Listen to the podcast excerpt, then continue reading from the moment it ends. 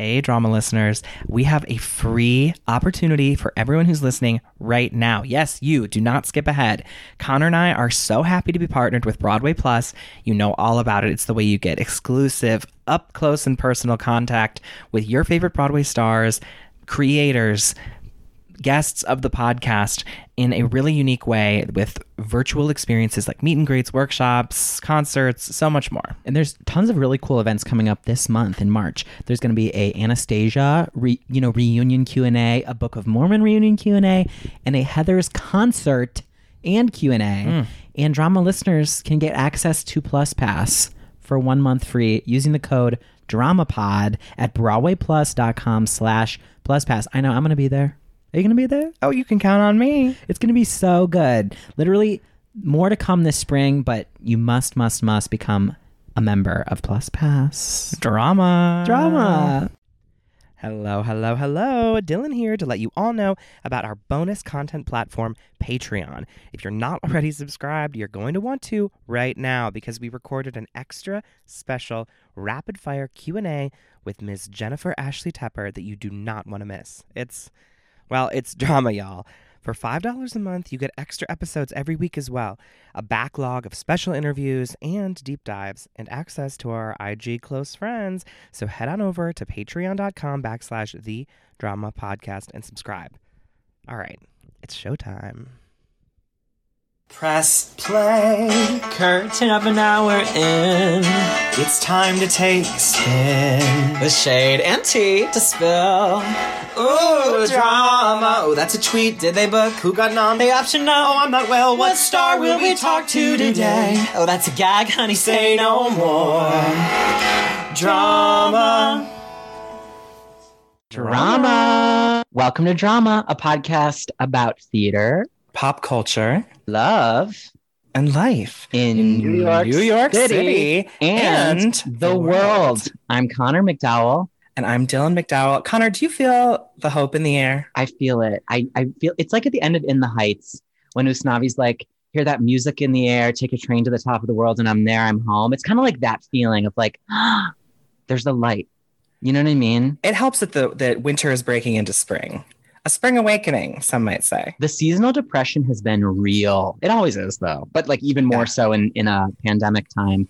But Dylan, Mhm. I'm feeling hopeful about literally everything coming up in the next few months. But there's something we haven't talked about on the podcast that Mm-hmm. it it needs our attention because Okay. you know we introduced the podcast as covering theater, pop culture, love, and life, but it also should say on Taylor Swift's career very good. because we we we have not talked about Taylor's version of Love Story and I know. literally Fearless coming out in the month. I know. It is it is it is coming soon.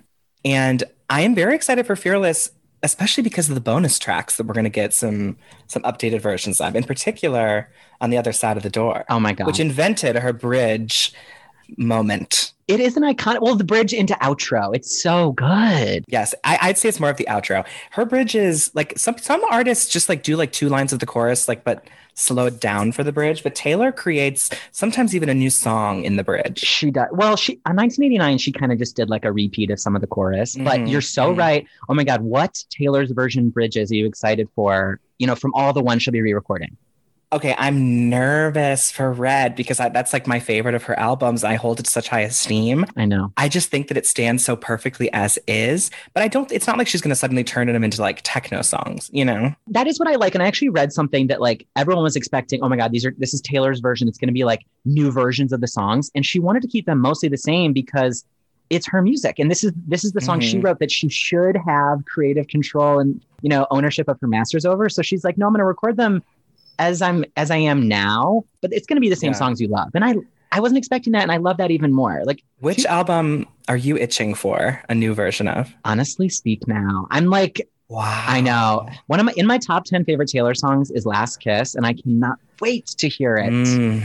As a grown woman. Both of us, Taylor and myself. Honestly, yeah, I remember being in this house that we're still quarantining in a year later because we should also say it's been you know it's been a year now Okay. since since we we fled in the dead of the night back to Ohio, and it's weird to be experiencing these songs with new perspective as well. I know. Oh my God, such a gag. Okay, so there's our guest also loves Taylor. And Yes, and it's a new it's a new thing for her. oh, I didn't know that. Okay, this is yes. great. We've we've wanted Well, not this new per- anymore, but we've wanted this person since the inception of the pod. yes. The listeners need to know that. She's also been integral in like our journeys in New York City. She helps has helped us book guests. She, in many ways, she's like the godmother of this podcast slash our journeys in New York because you know she's an author. We'll talk all about it. I'll never forget. It was the summer of 2015, and we were student rushing something rotten. And i was flipping through her first book and you know her there's a beautiful glossy image of her on the back. And then that night at the stage door which i don't even think we got any autographs except for one and it was hers because it was a crazy stage door. But i remember thinking oh my god that's that girl that is that girl She is that girl. She is the Whitney Houston to our Brandy Cinderella. Like this is Yes. I'm I'm gagged. Dylan, please bring her in. I'm shaking. Okay, all right. Our guest today came to New York on a dream. She knew it might take her a while. An arbiter of Broadway theater, its history, and cultivating its future, our guest is a trailblazer. She is the producer of the musicals Be More Chill, Broadway Bounty Hunter, and Love and Hate Nation, all of which are part of a decade long collaboration with Joe Iconis and family. She's worn many a hat. Does anyone still wear a hat? With her other Broadway credits, including Title of Show, The Performers, Godspell, Macbeth, and The Parisian Woman. She's also the creative and programming director at Feinstein's 54 Below, co creator of the Bistro Award winning concert series celebrating underappreciated musicals called If It Only Even Runs a Minute, and is the conceiver and director of The Jonathan Larson Project, an acclaimed theater piece that shares the previously unheard songs by the late writer of Rent. She is the historian consultant on the upcoming film version of Tick Tick Boom. And as a writer, she has authored the multi volume book series, The Untold Stories of Broadway, including its brilliant fourth volume that is available now. She is a fashion icon, a mentor, and the reason why I got my start in New York City. Please welcome to drama, Jennifer, Jennifer Ashley, Ashley Tepper. You guys, oh my God, this is so crazy. That was the craziest intro I've ever gotten in my life. I miss you, and I like, I'm so happy to be talking to you. I could cry. Oh my God, Jen. No, it's it's crazy that it's been a year because I do feel like we've been in touch, you know? Of course. I also, you know, I remember so vividly meeting you guys at Something Rotten and what a special experience that was, but I forgot it was literally summer 2015, which is crazy because that was the summer of Be More Chill starting. Like, so it was just like a lot of oh. magic in the air that summer. Oh, and you know, you know what else I remember too is I emailed you later that spring and sent you the picture because I was like, I want to find my place in the city. And you, your first line was like, I knew that this picture would would find its way back to me, like something like that. I did. I knew when I met you that like it wasn't just that night we were going to know each other. Like, I really felt that immediately. Oh my God, Jen, I'm I'm, shaking. blushing. That is so nice. we obviously adore you in many ways, and it's so cool to be friends with someone who I truly look up to you. I mean, listening to your resume, like you have, you do it all. Thank you. I was so honored by that intro. And like, I am such big fans of both of you and just like want us to be in New York City making theater again together. We will. We will. Oh my God. We absolutely will. Okay, we have so much to discuss, but Yes. Jen, I'm wondering, are you well? You know, today I'm having a great day today, and we can get into all things about that. But like, I'm feeling excited about people getting vaccines. I'm feeling excited about like the rent anniversary event was last night. It was so magical. A couple other things are going on. My book's coming out in a week. It, it just feels like I have a lot of hope. So, like, the pandemic is a roller coaster. Certainly, I have been unwell. We've all been riding that roller coaster. But Mhm. today, I am like really happy. Oh my I God. love it's it. infectious. We feel it too. We cer- certainly do. Well, congrats on your new book. We are, of course, obsessed as we've loved each volume previously. And we were kind of telling you beforehand, we haven't finished it yet. I think I'm savoring it in many ways too, because each story is so special and each chapter is so special. But congrats on writing the entire thing and releasing it in quarantine. Thank you. You know, it's been so crazy to write most of this volume during quarantine and to be like kept company by all of these theater stories while the theaters are empty. Um, but I'm so beyond excited for people to finally read it because there's so many stories in it where I'm like, oh my God, I just want like this person to read this story, this person to read that. Um, it's got this story, the stories in this book are pretty magical. Oh my God. I have to say too, the introduction is so fabulously done, Jen. I think the way that you were able to address obviously how much has changed changed in this year, especially in regards to the world America and the theater community taking a hard look at the way we interact with people and the way we address race and the way you were able to verbalize all of that, put it on on the page and say I'm going to be, you know, sensitive and inclusive but also give you the truth was that's the way the only way we move forward honestly with history, right? So shout out to you. Thank you. I'm so glad that you responded to that part because, um, yeah, I really was. It was super interesting to kind of be like, okay, obviously it's a Broadway history book, but it's written through the lens of 2020, 2021. Um, and also, I started doing these interviews in 2013, so it's kind of like a little ca- time capsule of like the time the interview took place as well. Um, and there's so much that I was able to tackle in this book that just like reflects what is going on right now. Um, I was thinking this morning about like there was a story that Terrence McNally told me about his Broadway debut with a show that was like super ahead of its time in terms of like LGBT LGBTQ plus issues, which like obviously he changed the world with like what he ended up writing for the gay community. And just thinking about like him telling me that story and then like losing like him to COVID, which is so like tragic. And then just like the whole like bulk of his career celebrating it. It's like the kind of like, I don't know, like repercussions is the wrong word. The effects of the stories in this book like will hit me at random times. Like I'll just be walking down the street and be like, oh my God, like this story reminds me that like at that theater that like woman broke ground as like the first woman playwright in that theater. Like so much of the social and political and like all these issues that are going on right now are just like reverberating is the right word through this book. Mm-hmm. that's funny you mentioned the terrence mcnally bit there. I just read that part last night and oh my god. And he even didn't he say go into someone's dressing room and say oh marlon brando had this dressing room? And, and i thought to myself and now like that story is out there and because he's not there to tell it to that person you know yeah. granted i don't think he i forget whose dressing room it was was it at the at the music box or the imperial or something no like i'm trying to remember too. I think it there are so many stories about marlon brando weirdly. Um yeah i don't remember but the other thing that like really struck me this morning was the fact that um he overheard two men at like the bar across the street like bad mouthing the show like his broadway debut and he was like those guys are jerks. Like i'll never work with them. And it was kander and ebb. It was like a very young kander and ebb. And of course like they ended up becoming really close friends and collaborators and like laughing uh-huh. about that. Um and they had that flop flora the red menace going on at the same time. I mean it's mm-hmm. Just Mm-hmm. the the book has so many like little moments that when you think about them, they get bigger in your head. I think for me, mm-hmm. absolutely, and and the fact that there is that footnote of that Terrence McNally passed away then in that book, it's it's it's you know it's so weird how things just sort of rise to the zeitgeist in the moment of them and and you have such a beautiful way of writing your personal experiences into the stories. I remember, I think it might have been volume two, where you talked about um, everything that was happening at the Barrymore and how that was where Hit List was, and across the street was when Hands on a Hard Body was. And and I remember crying, sometimes even more at your own personal stories than some of the things that were in there because it's like this new New York melded with the all the history that led, leads up to it. It's it's it's really an achievement, Jen.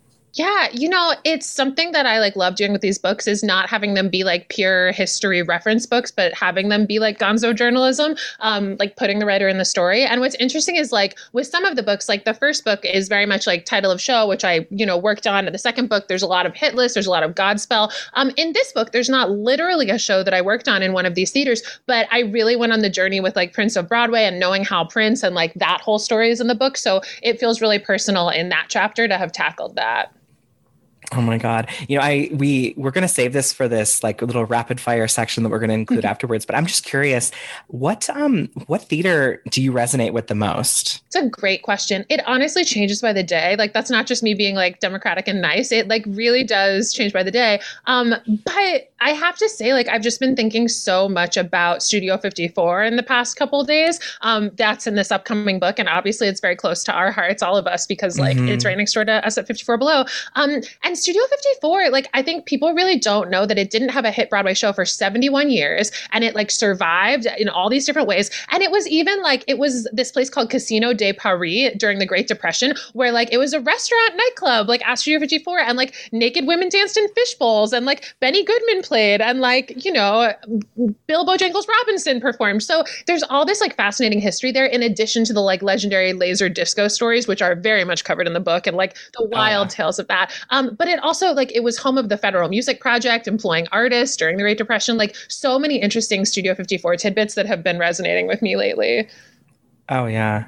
I mean it's crazy. I think about walking into work every day and walking out the way that we I think you came the same way from 8th Avenue. We'd walk underneath the marquee and just to stop and think about how people were would line up outside of that whether it be for a show or for a night at at the disco. Um, you know, and all the celebs that came through. And this is a question that you might not get asked or might not want to answer, so we can always cut it out. Are there any theaters that you truly feel like the least connected to? do you know what's honestly true about that is yes like the answer of me being like oh like you know i don't have any super special feelings about the ambassador there's only been one show there chicago the whole time that i've been Right. like seeing shows um so i don't have a lot of memories there and like there's nothing particular particularly special like and then because of that, you start like you know me with underappreciated musicals or songs or artists. It's like because of that, I'm like, wait, but like because it's not special, that almost makes it exciting to discover even more so. And Mhm. um, honestly, during the pandemic, in addition to writing volume four, I've started to edit the stories for the last two volumes and like the remaining theaters, including the ambassador. And when I started like editing them, I was like, oh, there's all these reasons why like this theater is an undiscovered gem, and like let's edit the stories about a class act there, which I like love. So the theaters that I liked the least going into the book series, I've ended up like developing such a love for. Oh my God, Jen, you literally Mhm. have millions of stories that have been passed between you and other people. It's like honestly such a gag. I remember reading your first book and being like, she talked to this person, like this person. It's crazy. Um, but I want to take it back to the beginning really quick before we dive into other experiences you've had. A question we ask all of our guests is about the ring of keys moment, that moment of recognition when they realized they wanted to be a part of the theater. Do you do you have a ring of keys moment, Jen? I love this question. I love that you ask it that way too. Um, I have like a few, you know, of like those sparky moments in childhood where you realize it. But what that question made me think of is um, my first Broadway show that I ever saw, which was The Full Monty, which I saw from like the front row rush seats at the Eugene O'Neill Theater um, with my then nine year old sister, who The Full Monty was quite a trip for her to see. Um, but it was like my first trip to New York. And obviously, I was so obsessed with New York before I got there. But actually getting to see a show was so life changing. Like I remember everything and I love that show and that score still. Um, but what's like really special that comes back to me a lot is like, you know, I've gotten to like work really closely for years with Annie Golden and like who's the most incredible, like incredible. Truly, I was emailing her about an Untold Stories of Broadway thing, and she responded, "Yes, of course I'll do this." Jenna Fierce, because she like calls me Jenna Fierce, the best nickname ever. Um, she responded right away, and like Emily Skinner, who was in that show, has been like the most incredible and like generous and warm. And when she plays 54 Below with the great Alice Ripley, it's like you know I got to write the liner notes for their album. So like all these people that were in my first Broadway show,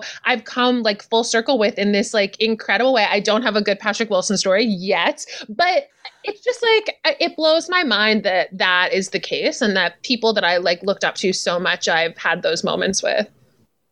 Oh, I absolutely love that. And and you can like trace the the lines like forward of like the way that you connect to everyone. Wasn't Andre DeShields in that original production as well? Yes, um, Andre DeShields, so many people, John Ellison Conlee, Jason Danieley, who we love and who like is just the Mhm. most special. Like truly, I could go through the whole cast of Full Monty and be like, this person like did that, and this person's in my book, and this person plays 54 Below, and like it's just I've been blessed by the original Full Monty gang, including David Yazbek, including you know so many Mhm. people. Um, really special cast and Oh, I love that. What theater did you say that was at? That was at the Eugene O'Neill, which spoiler alert, that's going to be the last chapter in my last book because it was my first Mm, Broadway theater that I saw my first show. Oh, I love that. That's drama. I love that. I have we only have ever seen Spring Awakening there from the front row as well. So Which also, like, again, like I was editing future stories and the Jonathan Groff story that I have about Spring Awakening, I'm like, whenever this is published, like, it's going to be so good. Like, the Spring Awakening stories are gag me for real. oh my gosh. Jen, we we are literally like Spring Awakening super fans. It, it it almost meant too much to me as a young person to really look at it with a critical eye, you know, 13 years later. But Yeah. Um, like I haven't seen it since I was a teenager. Actually, I take that back. I did see the revival, the Michael Arden, you know, the beautiful revival. Yeah. But um, God, I cannot wait for that Spring Awakening chapter. I'm like shaking thinking of it. Our goal is to have a Spring Awakening reunion podcast one day. Ooh. And we don't know how it would work exactly, but we'll see. We'll see, you know. it's going to happen. I think it's I going to hope happen. so. Oh my God. Thank you. Wait, I'm curious about how you go about choosing which theaters go into each book. You know, it's always a goal to make sure each book has a, you know, diversity of theaters in terms of like the size of the theater, in terms of like who owns it and like what the reputation of the theater is. Um, you know, it wouldn't make sense to include like the seven biggest hit houses for musicals in one book. It's like it's more interesting to be like, okay, here's in this volume we have like the Imperial, which is known as like, you know, in the 1960s, nothing ran for less than 300 performances kind of theater. Um, and then you have Mhm. Studio 54, which survived for 71 years without a hit, and you have like the Golden, which like is really an intimate house, and you have the Minskoff half, which is like the most mammoth house. So to have like kind of a variety, and so um, people really, I think even fans of Broadway, like people that come see a couple shows a year, um, don't quite know maybe that like all the theaters are so different. Like they're really excited to be in a Broadway theater, but they might not realize just how like differing the history is. So kind of making sure that's part of the story of the book. Oh yeah. And how did you get involved at 54 Below? You know what's so crazy about that is like it's true that every full time job I've ever had is because I collaborated with Joe Iconis. Because my first full time job with Ken Davenport happened because Ken saw that I was like doing creative marketing on a Joe Iconis project and was like, I want to hire you to do that, even though like I'd applied for jobs in his office and never gotten them. Um, and then the 54 Below thing was the same way. It was Joe and I had been doing the Joe Iconis Christmas show at Ars Nova for four years. Um, actually, to be totally accurate, um, the first year I was just a fan and went to see it, and then for three years I produced produced it. Um, important note. Um, but then the fifth oh, yeah. year, uh, we couldn't get Ars Nova because they were booked with a main stage production, which was great for them. And 54 Below had just opened, and we were like, hey, like let's do the show there. That'll be great. And then uh, it was great. And a few months later, they were looking for a programming director. The original programming director, Phil Bond, who's amazing, was like, I want to focus more on just producing shows. Um, and he knew me because he used to run the Beechman, where I did my first runs a minute concerts. And the owners knew me because of the Joe Iconis and like the Christmas of it all. And we did some Joe Iconis and family shows at 54 when it first opened as well. Um, so we just started talking and they hired me. It's really like the best lesson of like do the stuff you care about with your friends and like if you, you know, pursue it that way, it can turn into jobs. Mm. Oh my god, I'm getting like map of New York if then vibes right. I just am getting I would never get an actual tattoo, but sometimes I'm just like the Center Street courts I interned there on my arm. Like I just feel it. oh, I love if then so much. Oh my god it really it was ahead of its time. I loved it so much. I'm judging Florida thespians virtually right now, which is so magical. And truly, I've been crying at like how inspiring the students are at like doing stuff. and I was judging like a number, and all of a sudden, I see in the back of like the classroom they have all these if then posters, and I was just like, oh my god, even that's moving to me. oh my god, I love that so much. You know, I'll never forget when I first interned for you at 54. On my first day, I walked in, and there were if then mouse pads throughout the entire office. I remember thinking, I'm I'm home. I'm truly home. What a great show. Everybody listening, go listen to If Then, go listen to Full Monty. Those are two of the takeaways mm-hmm. from today. absolutely. So you mentioned Joe Iconis, and it's been like sort of this crazy journey. Obviously, it's been like more than a decade now, but um, I want to say, and I don't think we've really talked about it much on the podcast, but Connor and I are obsessed with Broadway Bounty Hunter. I love that. Oh my God, that makes me mm-hmm. so happy. Oh my God. We had so much fun with Annie Golden and just that. I mean, we saw, I mean, it was Brad Oscar. Like, what a great show in general. We're so proud of I'm so happy that we were able to make an album. People are like kind of discovering the show through the album. We were so proud of the show. Um yeah, the album's full of bangers and like just the writers and like, you know, my close pal and collaborator Charlie Rosen with the orchestrations and all the actors and musicians. Like I'm so proud of that show and that album. I'm so glad you're enjoying it. That makes me so Oh happy. my god. Oh, yeah. I think what I love most about it is that you don't see original musicals with roles for women of a certain age. Totally. I mean, and I it's just it's mostly revivals. You know, if you want to see Patti or Christine now, mm-hmm. other than Warpaint, mm-hmm. you you've got to see them in a revival of something typically. And I think it's just so special. It's there's the, these wonderful unused talents out there that just there aren't original new scores for them to sing. My oh my god, my favorite moment is at the end of the show when when Annie like all of a sudden she's in like a fight and then like clearly her stunt double comes in and she was fighting.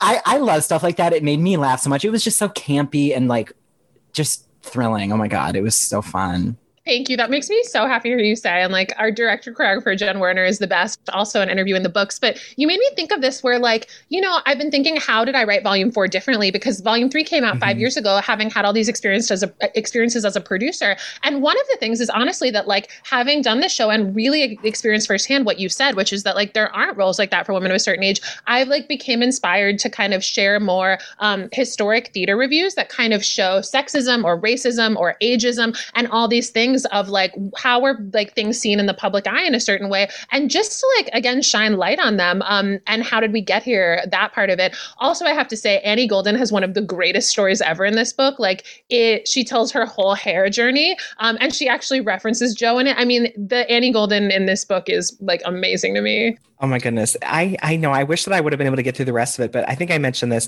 I just want to savor it, you know, and and and hold on to it. I I also need to reread the first two volumes themes because having like lived in New York versus reading it from afar, like now I can picture myself in certain theaters I wasn't familiar with before and whatnot.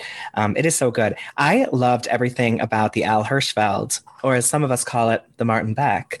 Uh, I think that's my favorite theater. That and the and the Neil Simon like super special theaters. I can't wait to just like touch all the walls. It means so much to me that you guys have enjoyed the books the way that you have. So thank you. Oh yeah, I know. I feel like we're gushing too much, but um, so Love and Hate Nation happened right shortly before the Pandemi Lovato. Are there any other Joe Iconis projects coming that you can tease or anything going on? Yeah, you know, we're definitely like when the pandemic started, we were obviously looking into next steps for Love and Hate Nation. Like it's still the goal to have that next production, to make a cast album. I'm so excited for it to like truly be unleashed on the world. One of the things that's been like so heartening for me and for Joe during the pandemic and other members of our team is like seeing fans that are excited about it on Twitter and on Instagram who like they don't have anything to be excited about. Like they don't have an album, they don't have, you know, there's nothing out yet. And to see that like love already coming at the show has been really cool. Um, but Joe has been working for like a decade on this Hunter S. Thompson musical that is with yes. La Jolla Playhouse that like someday we will be seeing that and it's like some of the best stuff he's ever written. It blows my mind so i'm really excited for that as well.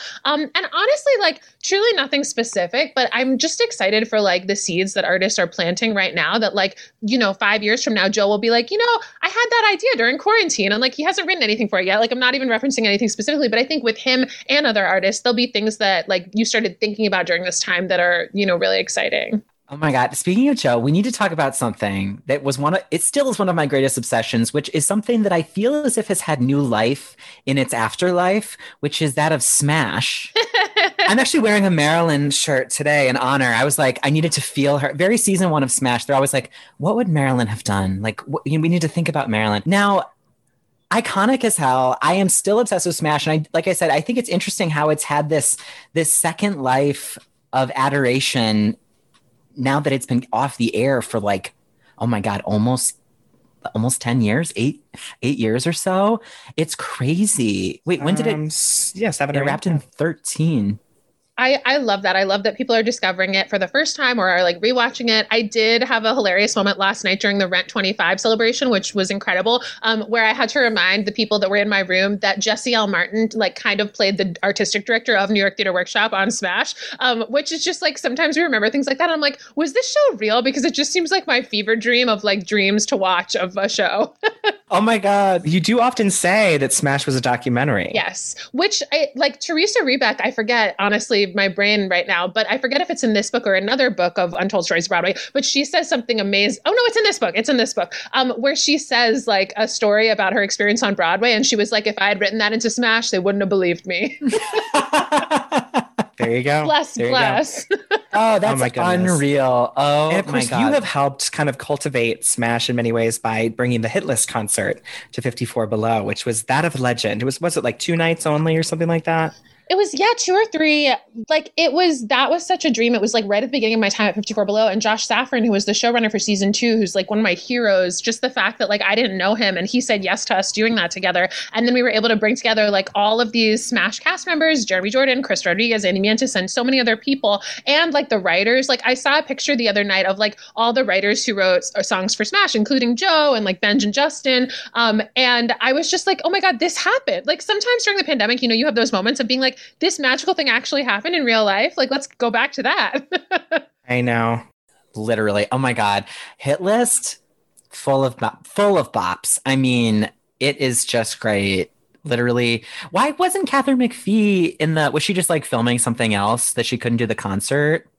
You know, I have to say she's the only one I didn't, you know, I knew Jeremy and Andy and Krysta all before that, although certainly like I know them, I'm better friends with them now, but um I don't know Catherine, so I just know that she wasn't available. There wasn't any specific like thing. Um mm. I I it's all so crazy. Smash was a documentary, you guys. you always say that. I love that, Jen. Oh my god. Seriously. Now, Jen, we we touched on this in the opening, and, and I could tell that you had thoughts, but you have become a, a Taylor Swift aficionado in the last year.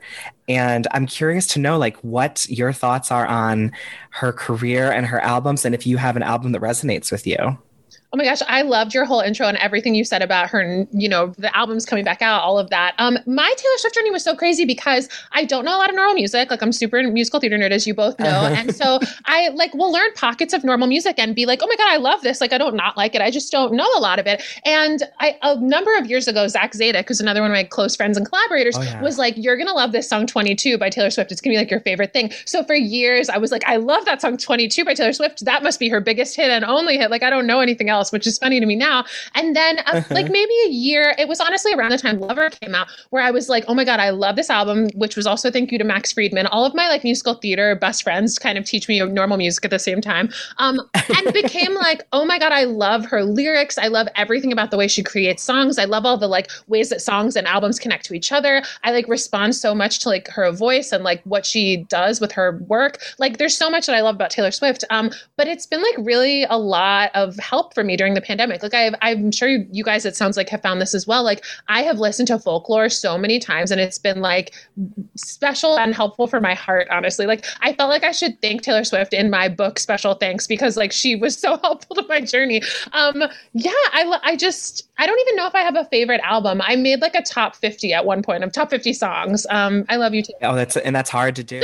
I mean, seriously. Yeah. Oh, I love it. Yeah. Oh my God. Wait, you mentioned Zach Zadek. We can get back to Taylor if we get there. But I remember at Broadway Bounty Hunter, he was, I think he was seeing it with you.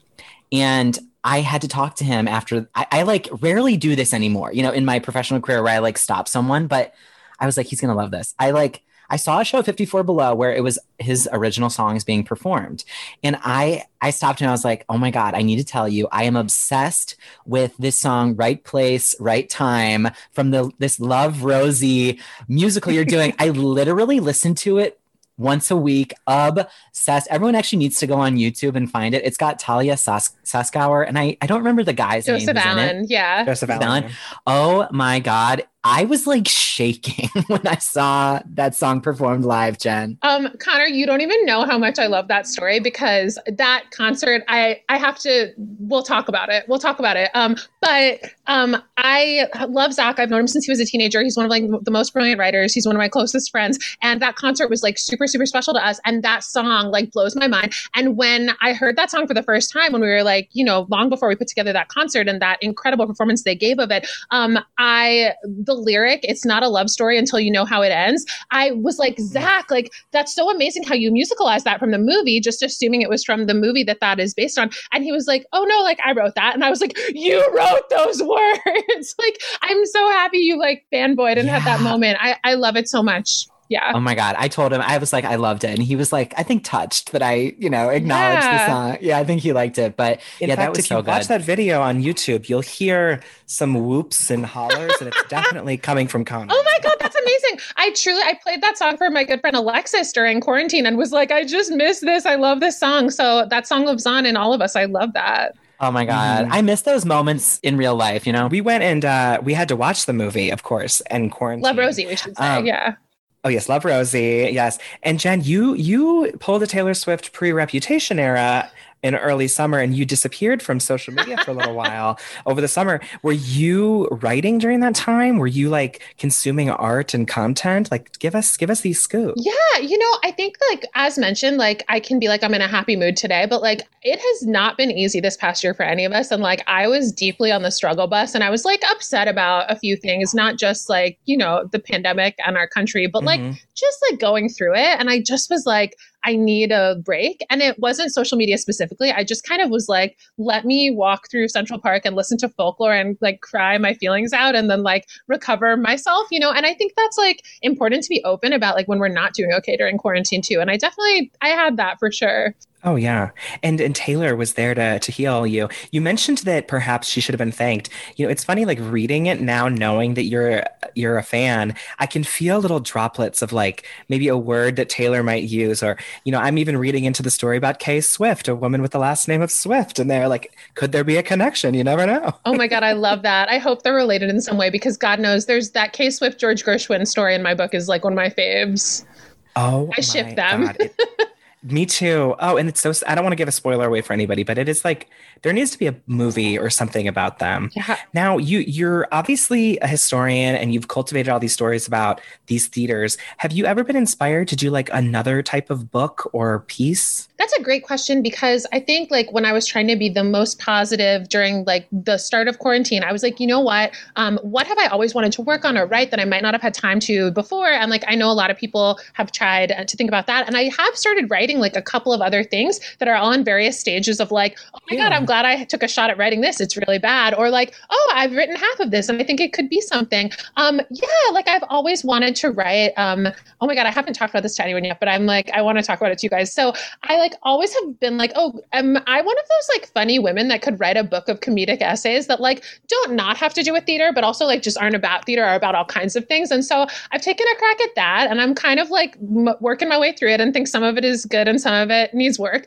Um, and I had like a, oh my god, have I could I ever write like a book about theater history, but that was like you know historic fiction about a specific thing? So I've tried that. That's less good, but I, I have definitely been like, let me motivate myself to see because we do have more time. Um, about which I'll also say, I think we had more time a year ago. Now I'm starting to be like, oh my god, things are happening again. But I'm glad I took a shot at at writing some other things. Oh my God, Jen, that's so funny you say that. Dylan and I were so stressed like maybe three weeks ago we were like, oh my God, we we were gonna use this year to like watch all the movies and TV shows we had never seen and have not even gotten through half the list. It has been unreal. Okay, wait, so there's something else I want to ask you about that is so exciting, which is Tick Tick Boom, the film version. And you're Yes, and you're rocking the tea. love it.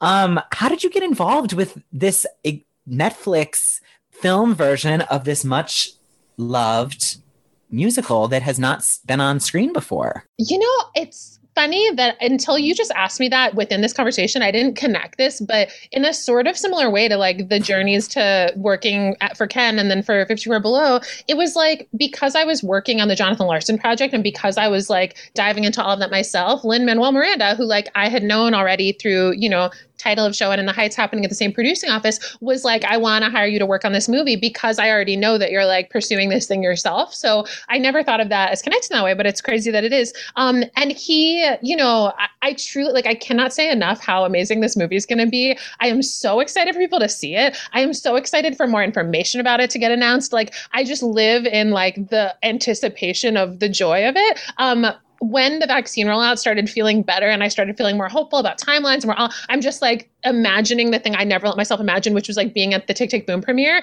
Um, and Ah. I, I, I am so excited for people to like know more of Jonathan's story and specifically to see how everybody that worked on this movie made it into a movie. It's really going to be great. I can't wait. Oh my god, I love it. And of course Andrew Garfield is starring in this and he is remarkable. His his performance in Angels is one of my favorite on-stage performances I've ever seen in my entire life. Um and of course, someone who is very near and dear to Connor and I's heart, Vanessa Hudgens, is also in this movie. So we're even more excited. I love them. I love them both. They're both like lovely, wonderful people and just like fun. And um, yeah, I just think like they're both amazing in the movie. And like I had a great time talking to them about Jonathan, about like all the stuff behind the movie too. So w- you were like on set. Was that kind of your role to? Can you actually explain what your your role on set was? Because I I was like just about to make it up, but I'm like, wait, she's here. I can ask. Well, historian consultant is not like a usual title. Like, you know, it's not like a typical thing. Um, you know, Tick Tick Boom is based on um, Jonathan wrote the show, and then after he died, it was turned into a three-person musical, and now it's a movie, which obviously is like a different version, and it's all based on real events. So there's a lot of um, who was that person? What was that show? Hey, what happened at that rehearsal in real life? Oh my God, is this based on that? Um, there's a lot of like historic pieces that like I was kind of there to um, be part of those conversations um, and being, you know, having the experience I did of like working with Jonathan's legacy on the Jonathan Larson project and other things like my books, which, you know, about Rent and the Nederlander, I was able to, you know, talk to Andrew Garfield and be like, hey, this is this demo that like it's not in Tick Tick Boom, but this is how it might have informed this moment, you know, decide for yourself. Like it was a lot of conversations about Jonathan and his events of his life. Interesting. Oh my gosh. Wait, is Vanessa singing "Come to Your Senses"? Are you allowed to answer this question? I can't say anything actually about the movie. Like I'm not technically, you know, whatever, but um I just can't say enough how amazing she is in it. I love her. Ah, Oh my gosh, that's great. That makes That's me so more. awesome. That makes me more excited to, for when information is finally released about it. Oh my There, god! yeah, there's a lot of. I mean, look, it's very little comparatively has been announced already, so I'm excited for more to be Yeah. announced. yeah. And it was like it started filming right when everything was sort of shutting down last year, right? Well, that was like the story of that. My first day on set was the day of the shutdown. I got to my first day on the Tick Tick Boom set and I said, Oh my God, I'm seeing the first preview of Flying Over Sunset tonight. And I did not because it shut down. But um, you know, Oh, now oh it's it's part of the story. It is. Wait, so you saying that? I think it was either Kate Baldwin or Emily Skinner who I overheard her one time say to you, "You're a first preview kind of girl, Jen Tepper."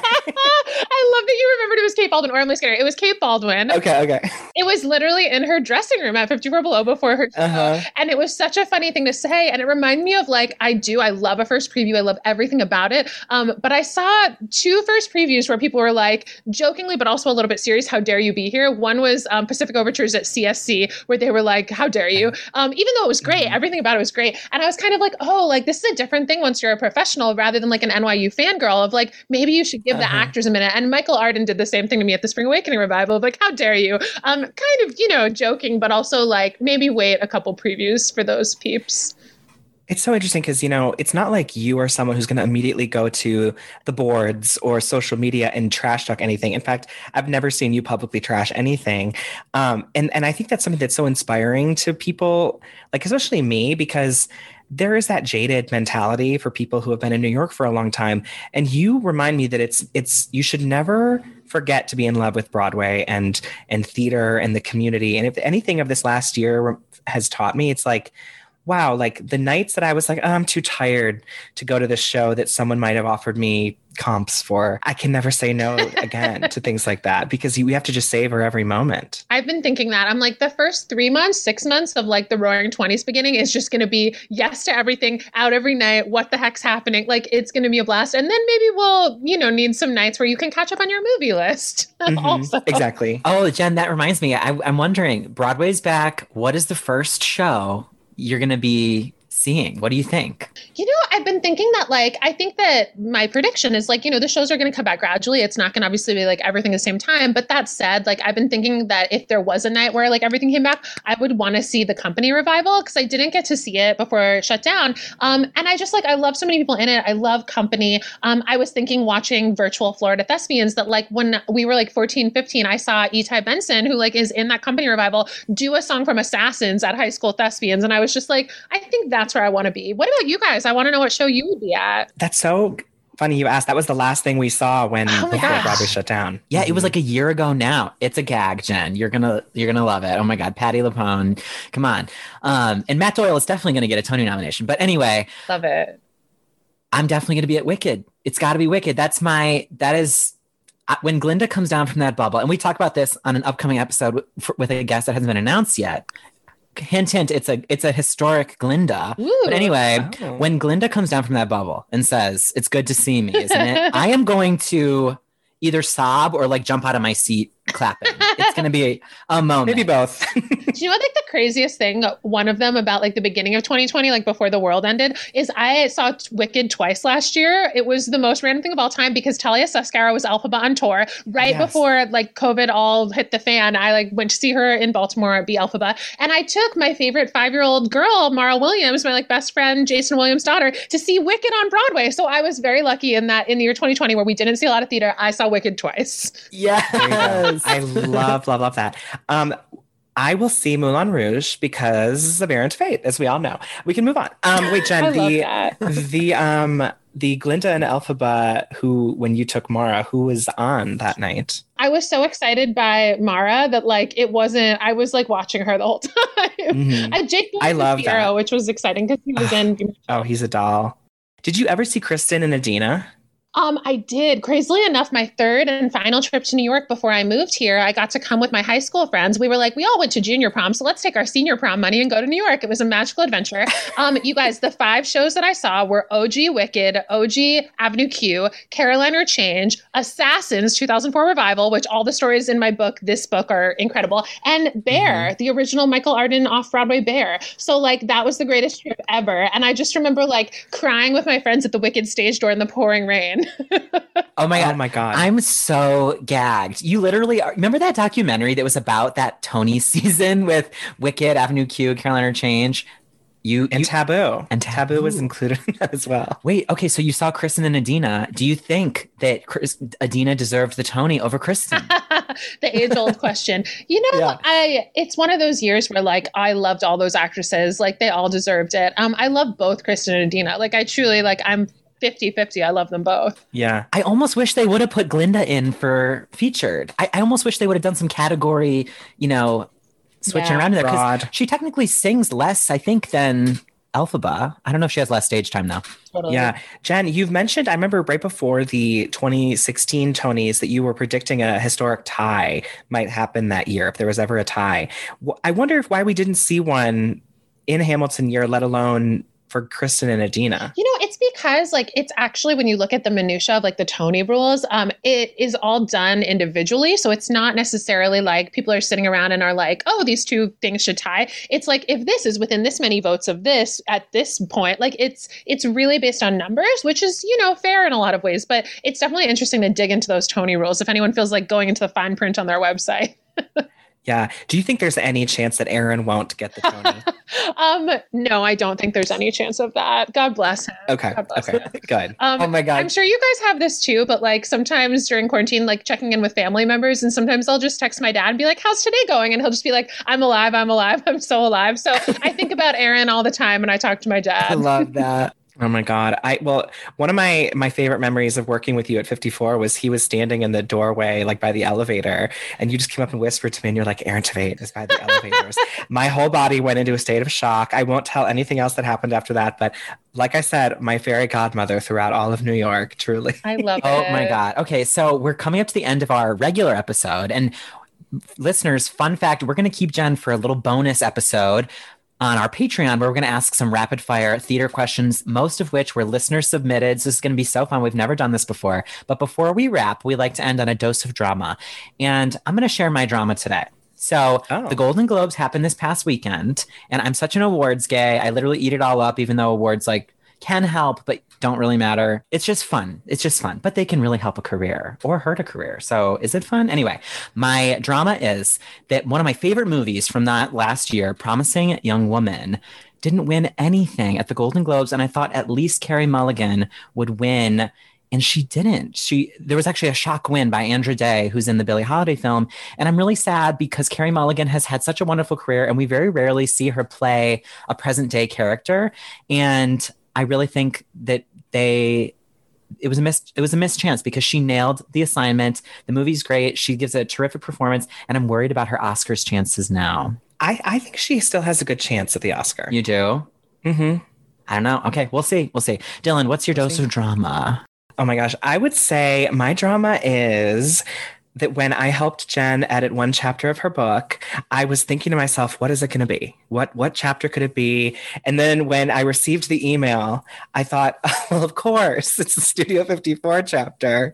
And I just I mentioned this a little bit earlier, but I wish that I would have seen everything that came through that theater. Like when I was working next door, like I wish I would have just popped over one night and said, "Do you have any anything left or anything like standing room for any of these shows?" Because so many great things played over the three four years that we were working there and or that I was working there. And um I I also watched the movie 54 with, over in the last year with Ryan Phillippe. Me too. and it, it it was so fun. And I was like I can't believe like we worked here. Like and I wonder you know how much of 54 below is part of what Studio 54 was. There's like the rumor that it was the VIP room or I don't really know do you know any more about that Jen like what what the space is or was Yeah, you know, no one's 100% positive, which I kind of love the mystery of it all. But Yeah, um, yeah. there is a like place where the two buildings were connected that's now kind of um, concrete that could solve the mystery. It might have been the VIP room.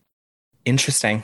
Okay, I love that. I absolutely love that. Do you have any drama done? You guys might have noticed I kind of put a pin in this with my eyes earlier. But so uh, today at 11 a.m., my very close friend Zach Zadek had a real song drop on like popular music on the friggin' radio. And I have to say, like, it's tied into the concert that we were talking about because the crazy story is that, um, you know, he, in addition to being like incredible musical theater writer, has been like working on pop songs as well um, and has not had one come out in this way. But at the exact same time as we were doing that concert with that song that Talia and Joe Fallon saying that we were talking about, um, Zach, when we were in rehearsals, got asked by his publishing company, like, hey, come collaborate with this artist. And it was like super last minute. And he like went to write this song. Like it was literally right before a rehearsal that we had with Jen Damiano for that concert. He was like, oh, I have to go run and work on this like song I'm supposed to write with this like young artist who, you know, is unknown, but I'm super excited. Um, that was 2019.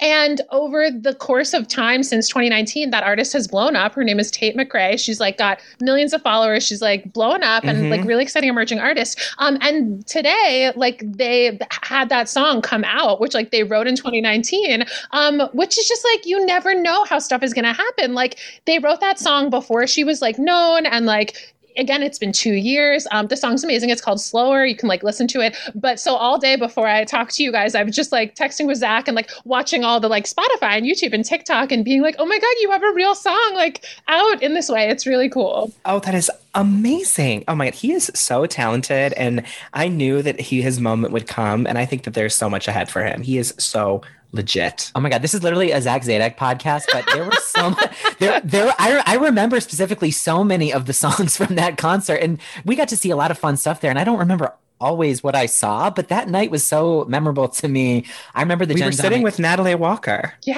Oh my god, I kind of I remember Wow. that. Yeah. I just want people to see Love Rosie. Like he Zach is incredible at like both writing the pop music stuff and musical theater, but like Love Rosie, every time he has sent me a song from Love Rosie, I'm just like a mess over it.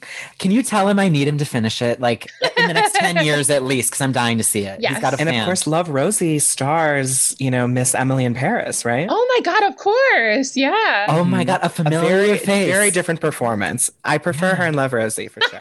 Yeah. Oh my god. I wonder if they're going to start filming season 2 soon. Probably. Oh, that's the thing is like they've really figured out how to safely film stuff, which is great. You know, Tick Tick Boom was filmed very, very safely. Yeah. Oh, that's Oh, right. That makes me so happy. Oh my! I want to ask you so many questions about Tick Tick Boom, but I think we'll have to have you back on when that time comes for like. The I the truly scenes. I can't wait for the movie to actually be out and then I'll have so many more stories I can tell about it.